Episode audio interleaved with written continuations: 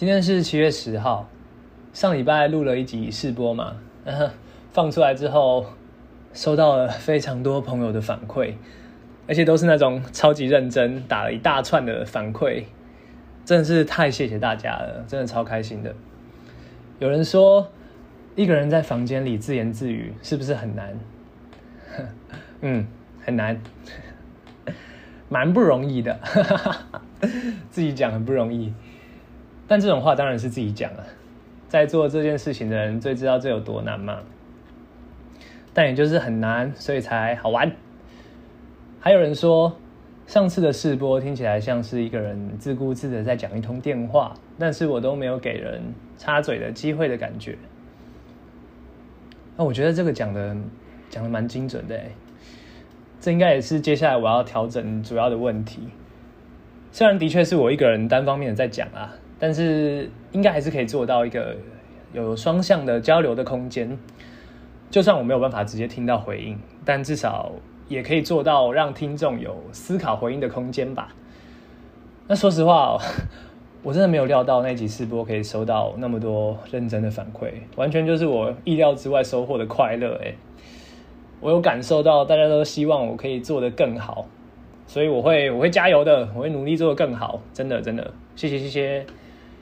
诶、但是另一方面呢、啊，我觉得讲电话这个设定其实还不错诶。就是毕竟现在我也是用手机在录嘛，所以可能包括音质啊、环境音啊、底噪啊，都蛮接近在听一通电话的感觉。但是当然，我也我也不可能一直用手机录啦。就是 如果我有幸继续可以一直录下去，到一定的程度，一切都更驾轻就熟的话。肯定要换更好的设备。我有想说之后要可以找一个人一起来录，但就一步一步来吧，先把自己准备好。所以现阶段啊，就我就先把这个东西的形式设定成讲一通让人听起来舒服，能感受到有交流的感觉的一通电话开始好了。好啦。道德直觉自助餐是这次的标题。那很多人听到自助餐，然后又道德的，可能以为我要讲什么父权自助餐啊、女权自助餐的那一种自助餐。没有啦，没有，我是要讲一件最近我真的在买自助餐的时候遇到的事。我住在行天宫这附近啊，一条叫做农安街的街上。这条农安街上啊，有两间自助餐店。一间是卖素食的，另一间就是有肉有菜那种普通的自助餐。然后我一直以来都是去普通的那一间。然后有一天中午啊，就是我去买，我要去买我的午餐。我走到自助餐店的门口，我还在扫描那个实名登记的 QR code 的时候，我就看到不远处那间素食的自助餐走出来一个阿姨。虽然我没有吃过那一间呐、啊，但是住在这边也一段时间了，所以我认得出他应该就是里面那个老板。然后他身上还穿着那种深咖啡色的围裙，我就看到他直接走进我要我要进去的这间自助餐店。那个时候我就觉得，嗯，好像好像哪里怪怪的，就是那个那个违和感，那个直觉就跑出来。然后我就看到这个阿姨啊，她走进去之后，她也没有看。今天有什么菜？他就直接往柜台的方向走。我就想说，嗯，他应该他应该不是来吃饭的啊，他可能只是来聊个天，或者是有什么正事。因为疫情嘛，附近都没什么人，那个时候店里也只有我一个，所以应该是蛮闲的。结果，我就听到这个阿姨，她就直接跟柜台说：“还有没有牛肉炒面？今天想吃牛呢。”我那时候真的傻爆眼哎，就是虽然没有人，根本没有人规定不行，你知道吗？但是那个时候，我就是真的本能的震惊了一下，就是真真的没有人说不行，开素食店也不一定要吃素啊。但是就是在那种时候，我我的道德直觉就是就是会跑出来，还两次。那我知道这有很多原因啊，就是我我必须承认，我必须承认。我内心深处啊，对吃素这件事还有某种程度的刻板印象，就是我把吃素视为一种有点神圣的一种信仰的感觉。但其实我也明白，根本就不是这样。吃素就是个人选择而已啊，尤其是这个年代嘛，越来越多人开始吃素。吃素也就是为了自己健康，也也也不是每个吃素的人都是批评肉食主义的圣战士。事实上，这样的人根本就超级少的。但是 道德直觉嘛，直觉就是一种你没有办法控制的东西。我能控制的只有。就这个直觉跑出来的时候，去想一想，这个直觉到底是从哪里来的，然后我要怎么怎么去看待这个东西。那为什么为什么要讲这个故事呢？我会对这个故事印象很深刻的原因，就是在这件事情发生之后啊，我马上就联想到一篇，不知道两三年前有了吧？两三年前在 PTT 上看到的一篇文章。那这篇文章是在讲。就是写写这篇文章的原 po，他在大卖场里面遇到的一件事。那这个原 po 的文笔其实蛮烂的，然后他还用了一堆乡民用语，所以我没有办法完全照着他写的东西去念。但重点是他的内容啦，我有稍微把它整理成比较容易理解一点的的故事，但是我还是尽量没有去改动他的用词，因为我怕叙述上会跟他的原意有点出入啦。那为了方便叙述这个故事啊，我会用第一人称，就是“我”这个字来代表原坡的观点。那这个故事是这样的：有一次我在逛卖场的时候，看到一个看起来不到二十岁，是一个有点宅的背着背包的男生。那具体是怎么个宅法，这个原 po 没有讲啊。但总而言之，他应该看起来就是有点木讷木讷，然后不太会讲话的那个样子吧。然后这个男生啊，突然就被卖场的员工拦下来。那个员工说，他看到这个男生偷东西，叫他把包包拿下来给他们检查。这个男生就结结巴巴的说，他没有。卖场员工还是不让他走，同时在用对讲机，好像在把警卫或是卖场经理之类的人叫过来。然后这个时候，就是现场就开始围了越来越多看热闹的人。然后是卖场嘛，所以就会有很多欧巴桑啊、三姑六婆在那边讲话。有一个就跑去劝那个男生，跟他说：“偷东西母汤哦，东西交出来就没事啦。”然后另外也有一些人说，很经典的那几句：“没做坏事干嘛怕检查啊？遮遮掩掩一定是做贼心虚啦。”然后这个男生啊，他看到越来越多人围着，他就一副很想要离开的样子。那这种时候，当事人压力很大，被一堆人围着。然后，如果他又是那种不太擅长讲话的人，然后又一副很想要逃走的样子，那当然就更离不开嘛。现场的员工跟警卫，他就直接指着这个男生说：“他偷了东西还想开溜。”结果这时候啊，就有一个路人，他直接义愤填膺的冲上去要抢他的包包，直接把这个男生从正面扑倒。然后把他压制住的样子，就是不让他动，他的包包就被他压在背后，然后在那边扭成一团。然后卖场的员工这个时候还想要去把他的包包脱下来。我一直都是走看热闹路线，但我那时候觉得大卖场这样欺负消费者也太过分了。就算这个阿仔真的是小偷，要搜身也应该找警察来啊。结果不知道是不是脑充血，居然不小心跳出来当出头鸟。直接跟这群拖拖拉拉的人说：“你们这样犯了强制罪，而且可能还有公然侮辱，要也是请警察来处理。”然后我就顺手打了一一零报警。说完这些话之后，现场所有人都有点呆掉，旁边看热闹的民众也没有说话，卖场员工也没有继续拖这个男生的包包，阿仔就自己爬起来待在那边。过了几分钟，来了两个警察。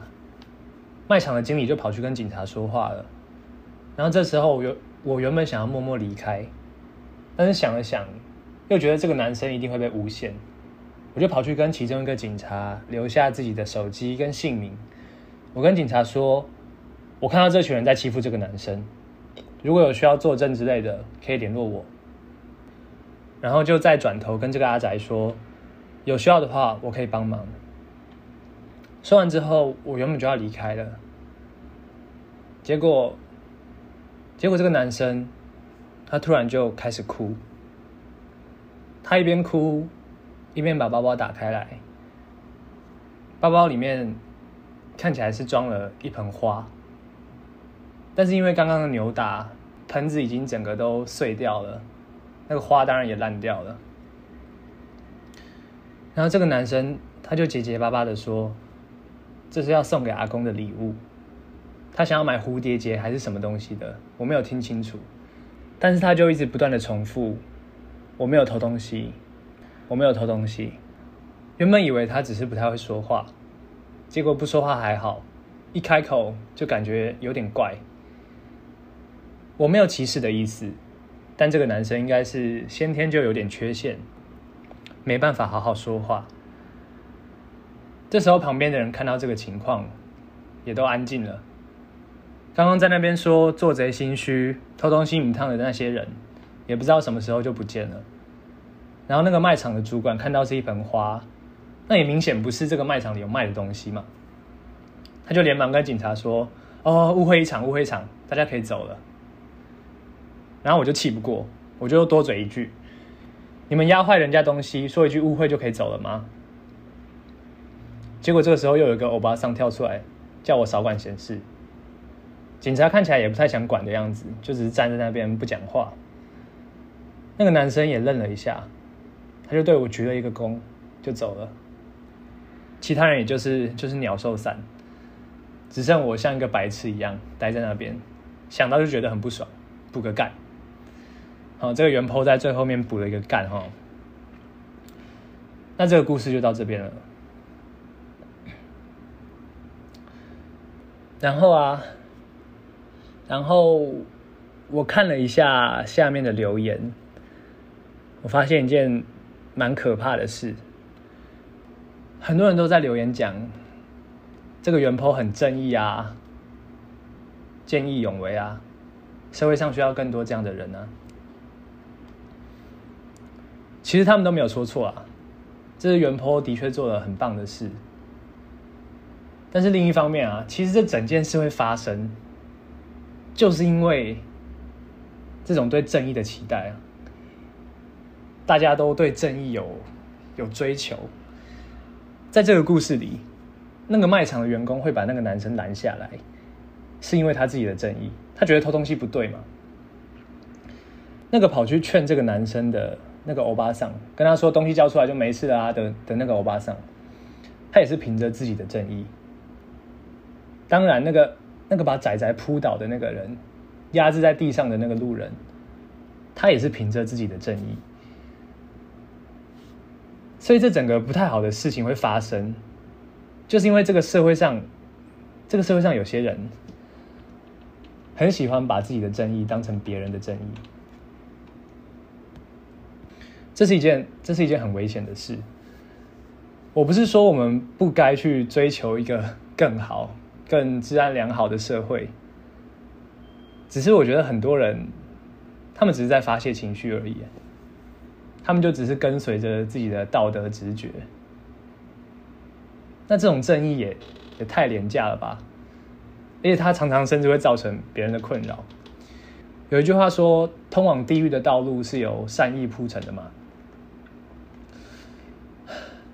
我希望大家觉得自己在做什么好事的时候啊，是真的在做好事，不是在满足自己想要做好事的一种需求，好像做了一些事情就觉得自己是更好的人，没有这回事。好啦好啦，我我不想要说教，但就真的是最近有感而发啊，我也需要小心，不要去犯这样子的错。好，那这个话题就差不多到这边就好了。哇，讲到这边好像好像变得有点严肃，好可怕，好可怕，好可怕啊！啊，最后最后最后来分享一个我朋友圈轻松一点的事好了。我有两个很好的朋友，他们他们现在不在台湾了，他们在别的地方工作，大概要待半年左右才会回来吧。那在外面待久了，总是会想家嘛。而且他们也不是在玩，他们每天工作都很辛苦，所以他们几乎 几乎每天啊都会在我我们朋友圈有个赖群嘛，他们都会在赖群里面发泄，就是说自己每天都很忧郁啊，很想回家之类的东西。然后我们其他人也也早就习惯了啦，也已经不会想要认真安慰他们，平常都是回一些干话。但是他们还是很持续的，就算根本已经没有人想要理他们了，他们还是想要在赖赖群里面疯狂抱怨。然后有一天呢，那天刚好我心情也不太好，就是有时候就是低潮期嘛。然后我就看到这两个朋友又在群组里面抱怨，所以我这次就就跟着，我就跟跟他们一起一起发疯。然后我们群组里面的其中一个人啊，他也是在回干话啊。他回了四个字，他打“植物脑优”，植物脑优是一款优格，就是便利商店都可以买到的那一种。然后这个朋友啊，他就把“植物脑优”的日文的那个 “no” 打成英文的 “no”，然后那个优格的“优 ”打成忧郁的“忧”，变成“植物脑优”。我那个时候瞬间被这四个字治愈，哎，就是虽然真的超烂的、超烂、超无聊的，但是我那个时候就是终于明白我这两个朋友的心情，你知道吗？就是就算我们平常在敷衍他们，就是回一些嗯啊啊的东西，他们还是会每天不厌其烦的在里面抱怨。就是有时候啊，你只是需要知道，嗯，朋友还在你身边，这样就够了。就算是再干的话也没有关系。好啦，那今天就讲到这边好了，谢谢大家，我又我又做到一集了，希望我有做的更好啦，那就拜拜。